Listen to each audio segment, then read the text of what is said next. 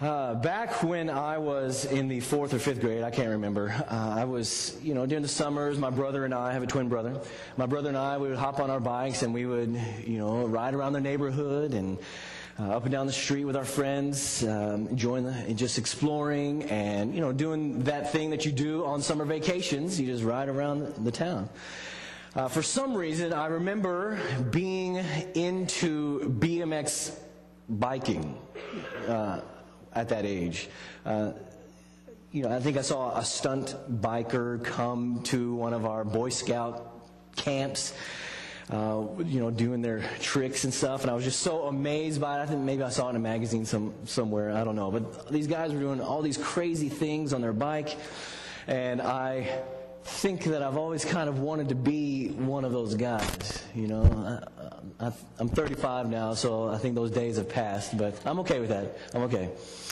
Uh, I can just inspire my son, Micah, to, to start early, right? So, you know, as a fifth grader, I would try some of these stunts myself and see what happened. And, well, uh, one of these tricks was called the donkey kick. And, you know, the donkey kick is when you're riding along and you brake in such a way that your, you know, your front tire stays on the ground, but your back tire goes up in the air a little bit. I don't know why they call it donkey kick versus a horse kick or whatever. but, so, this donkey kick. My bike did not have those hand brakes, you know, uh, they just had the brakes on your pedals. So, to do a donkey kick, to do a donkey kick, I would stick my right foot in the uh, at the little spot where the front tire met the bar that went up to the your handlebars, you know. So that would make my back tire go up a little bit, you know. Uh, I felt pretty cool about it. I felt pretty good, you know. Leaning every now and then. I would get more confident in it, more confident growing in my ability to be a BMX stunt biker. Well, one time I was going a little too fast, and so I stuck my foot in the in the tire, and the next thing I know, my back tire pops up. It goes over my head, then it goes over the front tire, and there I am upside down on the street. Just I, I donkey kicked all the way over. Well, I don't know about you, but I like to keep my head on this side of my feet. Okay? Uh, it's the same thing in the swimming pool. Uh, I've never been one of those guys who just likes to jump off the diving board or the side of the pool and just do flips. Uh, I like to kind of know what I'm doing. I'm more of a jackknife, get the uh, the lifeguard wet, you know, cannonball kind of guy, get all the sunbathers wet. I just like to keep my head above my feet. I like being right side up. Okay? That's how I like it. Well, last week, Chris invited you into that glorious part of Matthew's gospel known as Jesus' Sermon on the Mount. Uh, did he do it? Did he do it from memory, by the way? Yeah. Yeah, that guy's wicked smart. So, to challenge him, I'm going to do all of Matthew's gospel from memory tonight. All right? Well, I hope you got a good hour and a half. So. Well, in that sermon, Jesus shows us how to live right side up.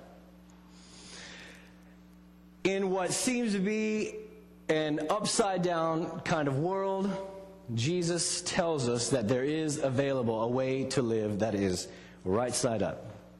And Jesus' Sermon on the Mount gives us a picture of that kind of life. But only when we read it in context. When we read the sermon in con- out of context, it becomes what it was never meant to be. In context, Jesus' sermon comes after his first sermon, as Chris said last week. I got a chance to hear it uh, this past week. And so Chris mentioned that, you know, this is really Jesus' second sermon in Matthew. Matthew 5, 6, and 7 come after chapter 4, verse 17. After Jesus' baptism, after Jesus emerges from the wilderness and says, Repent, for the kingdom of heaven is at hand or has come near. That's the context of this Sermon on the Mount. The context of the Sermon on the Mount is this good news, this incredibly wonderful news that the kingdom of heaven really has come near in Jesus Christ. Letter Street's Covenant Church is being built upon this proclamation, is being formed by this announcement of Jesus. It's the proclamation that in Him the kingdom of heaven is breaking into this world. It's invading and transforming every aspect of life as we know it private stuff, public, public religious, secular, visible, invisible. It's the kingdom, it is a kingdom that is displacing the kingdoms of this world little by little, slowly and surely.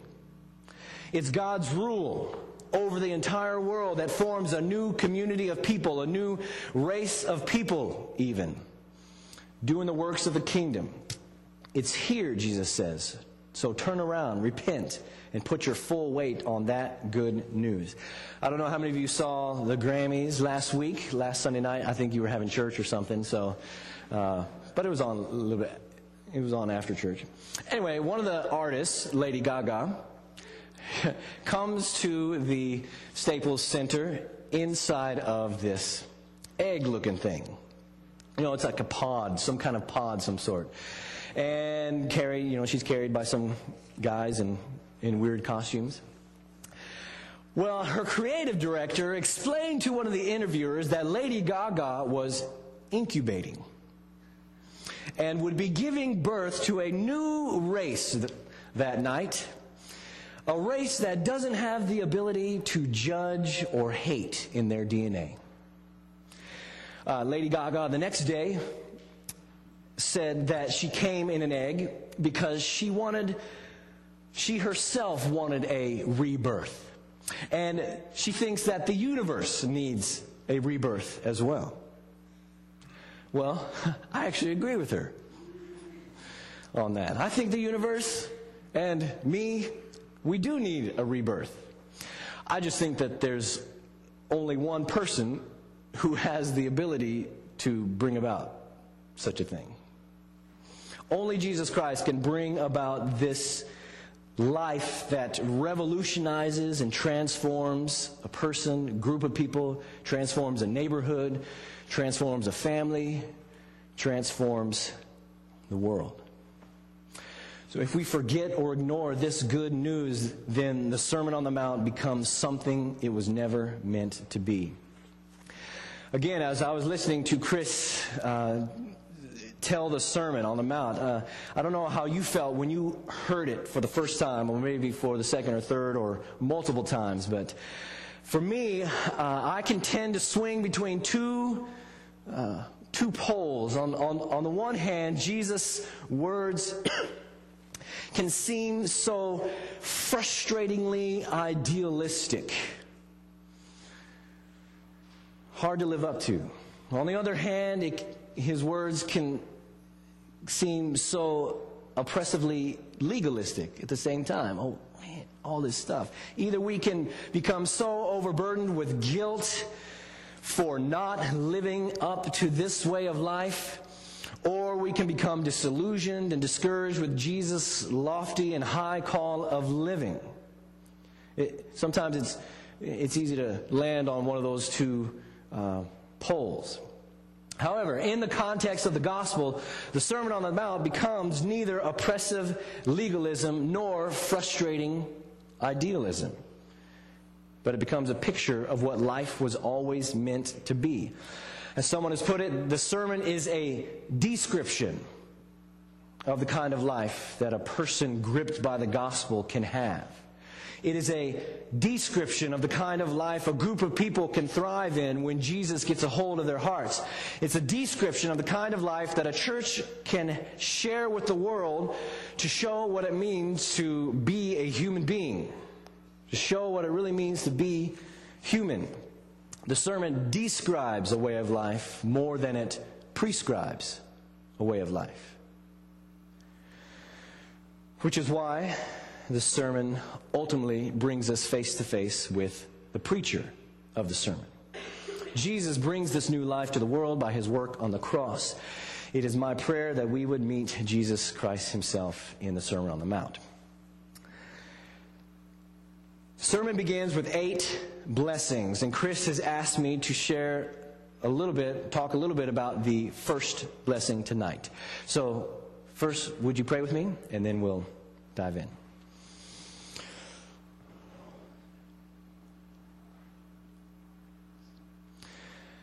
Lord Jesus, would you be our teacher tonight? Would you open our eyes and our ears to hear what you have to say to us? Help us to be obedient to what you have to say to us. May the words of my mouth and the meditation of our hearts be pleasing in your sight, O Lord, our rock and our redeemer. We pray this in Jesus' name. Amen. All right, so Matthew chapter 3, I mean, chapter 5, verse 3. And let's read all of these eight blessings. The Beatitudes is what they're called. They get that title, Beatitudes, from the first word in the Latin translation of this text, Beatitudes. So, Matthew chapter 5, and we'll just read these first, verse 3 through 12. Page 661 in your Bible if you need it. Blessed are the poor in spirit, for theirs is the kingdom of heaven. Blessed are those who mourn, for they will be comforted. Blessed are the meek, for they will inherit the earth. Blessed are those who hunger and thirst for righteousness, for they will be filled.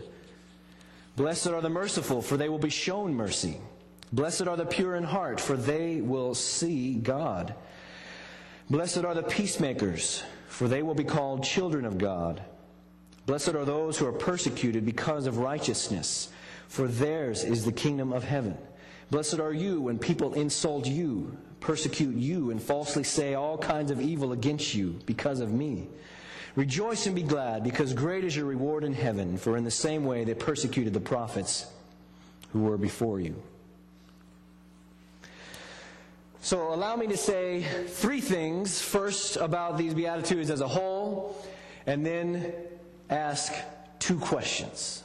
So, three observations, two questions. First, notice that these Beatitudes are packaged around the words, For theirs is the kingdom of heaven. The first and the last blessings both have the same result. Blessed are the poor in spirit, for theirs is the kingdom of heaven.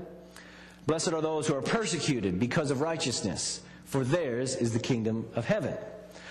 When scripture writers bracket a group of verses like this, it can be taken to, to mean that we can read that theme into what comes between them.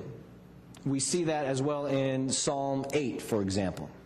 In other words, we can read, For theirs is the kingdom of heaven, into each beatitude. So, not only can we say, Blessed are the poor in spirit, for theirs is the kingdom of heaven, but we can also say, Blessed are those who mourn, for theirs is the kingdom of heaven. Blessed are the meek, for theirs is the kingdom of heaven. Blessed are the peacemakers, for theirs is the kingdom of heaven. The bracketing shows that each beatitude is but a different aspect of the kingdom Jesus brings. So, a different aspect of the kingdom Jesus brings. Second, let's talk about the meaning of the word blessed. The Greek word for blessed is makarios. Some translations render this word as happy. Happy are the poor in spirit. Uh, but to render Makarios as happy seems to me to be a little bit misleading uh, because the word happy derives from another word, happenings. So, being happy in this sense is based on the quality of circumstances or what is happening around you at the moment. The reason it's misleading is that it puts the emphasis on the wrong place. Makarios does not turn on how you or I feel, but about how God feels about a certain situation. Blessed does not turn on how you or I feel about our situation in life, but about how God feels about our situation in life. Now, when we learn how God feels about the happenings of our life, then we may very well feel happy ourselves, but again, it's a happiness based on God. So, blessed could mean happy, but uh, for me, you need to clarify that, what you mean by that word happy. Um, others have used the word fortunate. Fortunate are the poor in spirit, for theirs is the kingdom of heaven. I like that one. Uh, others have used congratulations. Congratulations are the poor in spirit, for yours is the kingdom of heaven. Uh, Karl Barth, one of the most prolific 20th century theologians, translated this word makarios as uh, this, this is interesting. You lucky bums. You lucky bums who are poor in spirit, yours is the kingdom of heaven. You lucky bums who are pure in heart, you get to see God.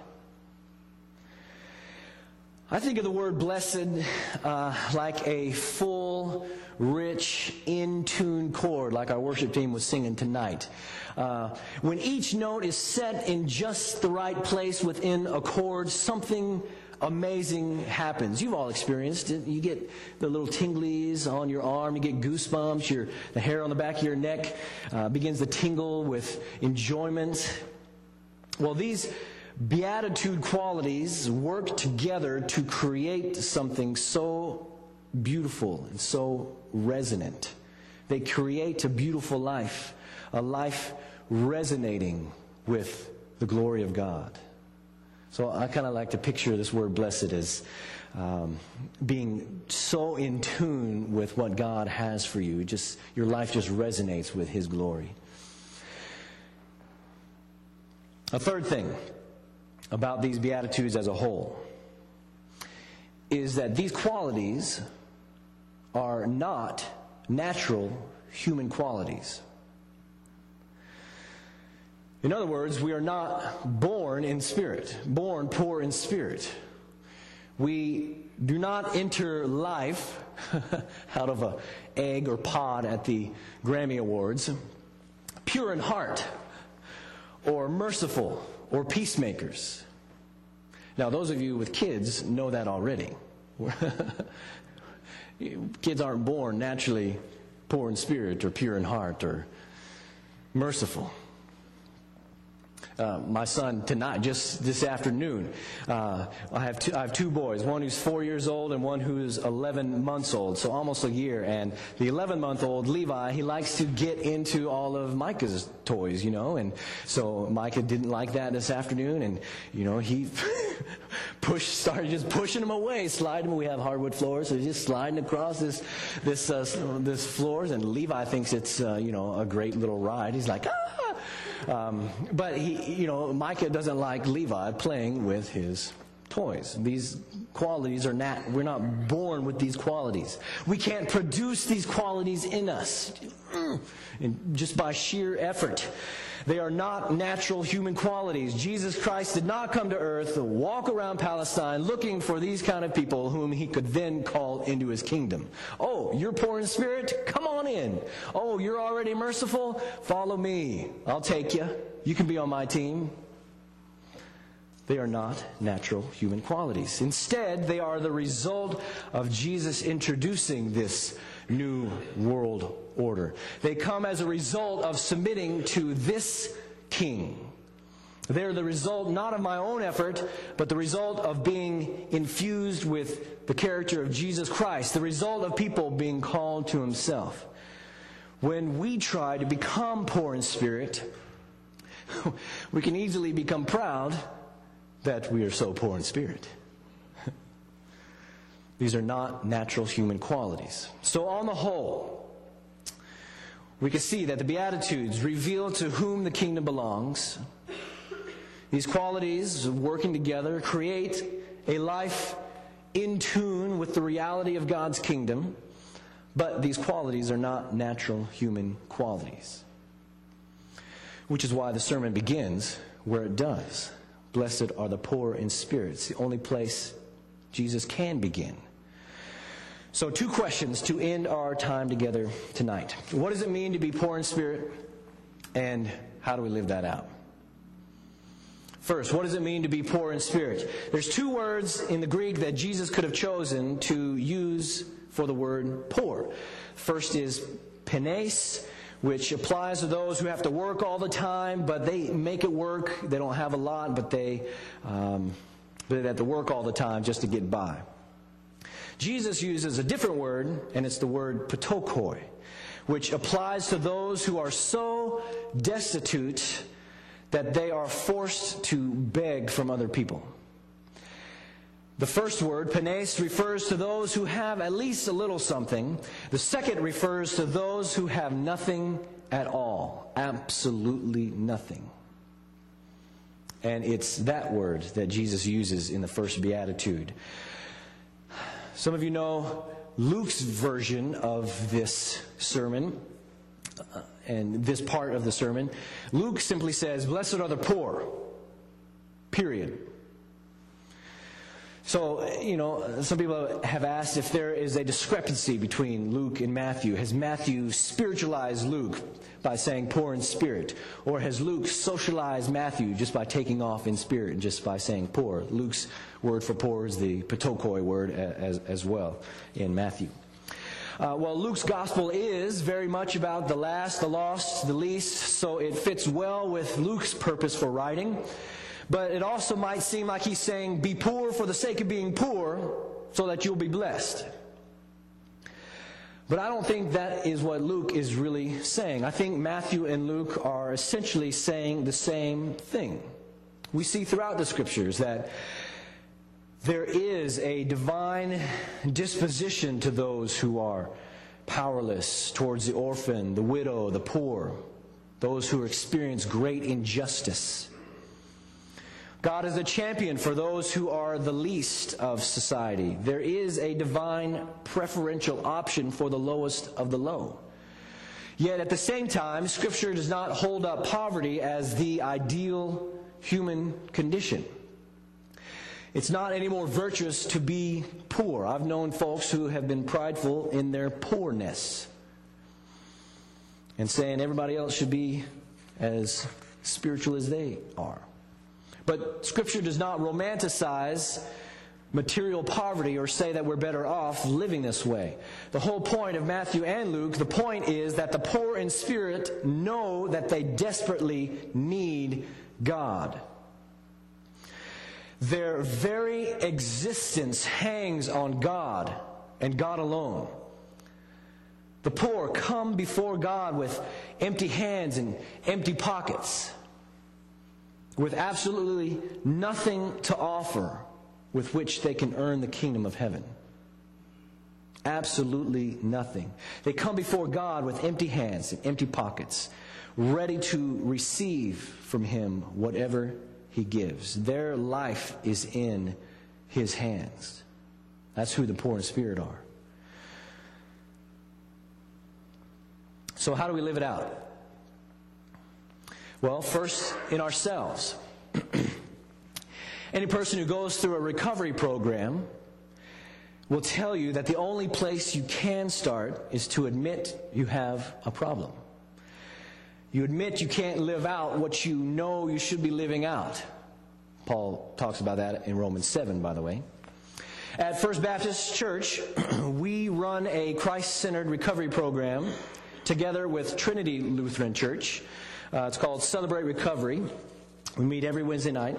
And the first step in Celebrate Recovery goes like this Realize that I'm not God, that I'm powerless to control my tendency to do the wrong thing, and that my life has become unmanageable.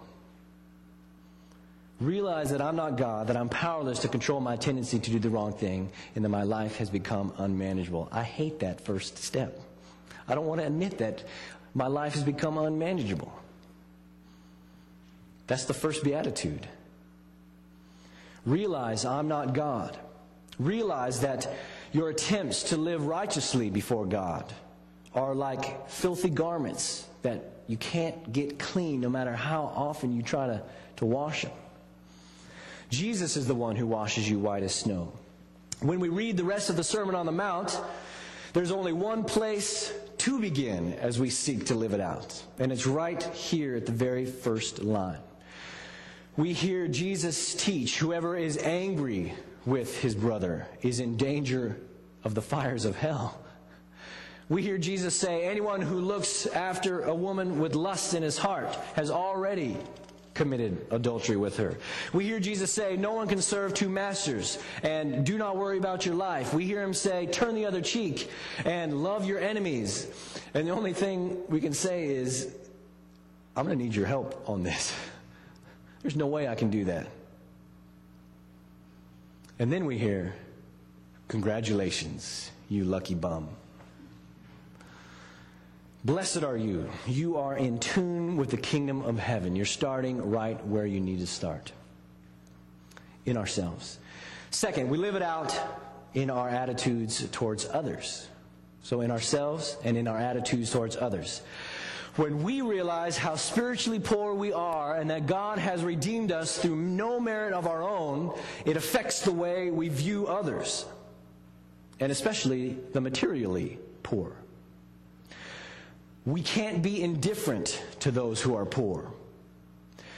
Because we have experienced so much grace when we were deeply in debt before God, we cannot say to someone else, Well, you just need to pull yourself up by your bootstraps. Get on with it. Go get a job or something. Come on. Jesus stepped in for us when we were down. When we see someone else's tattered clothes, we are reminded that our own righteousness, again, is like filthy rags before the Lord. And that in Christ, we have been clothed in His own garments of righteousness. And we cannot say to someone else, You got yourself into this mess, you get yourself out. Because God entered into our mess, moved into our spiritually poor neighborhood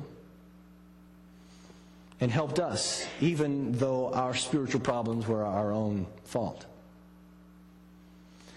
So you see, Jesus begins at the only place to begin.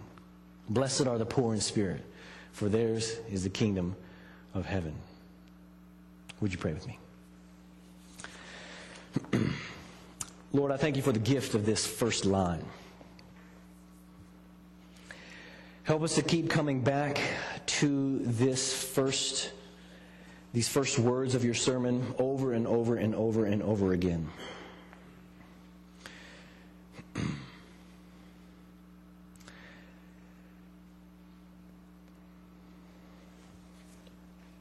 As we, as we look to live in obedience to your sermon, we recognize and realize that uh, we can't do it on our own efforts.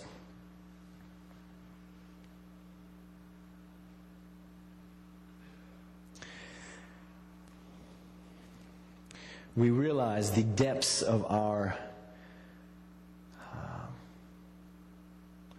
inability to live the way we know we should live. Help us to live in the gospel of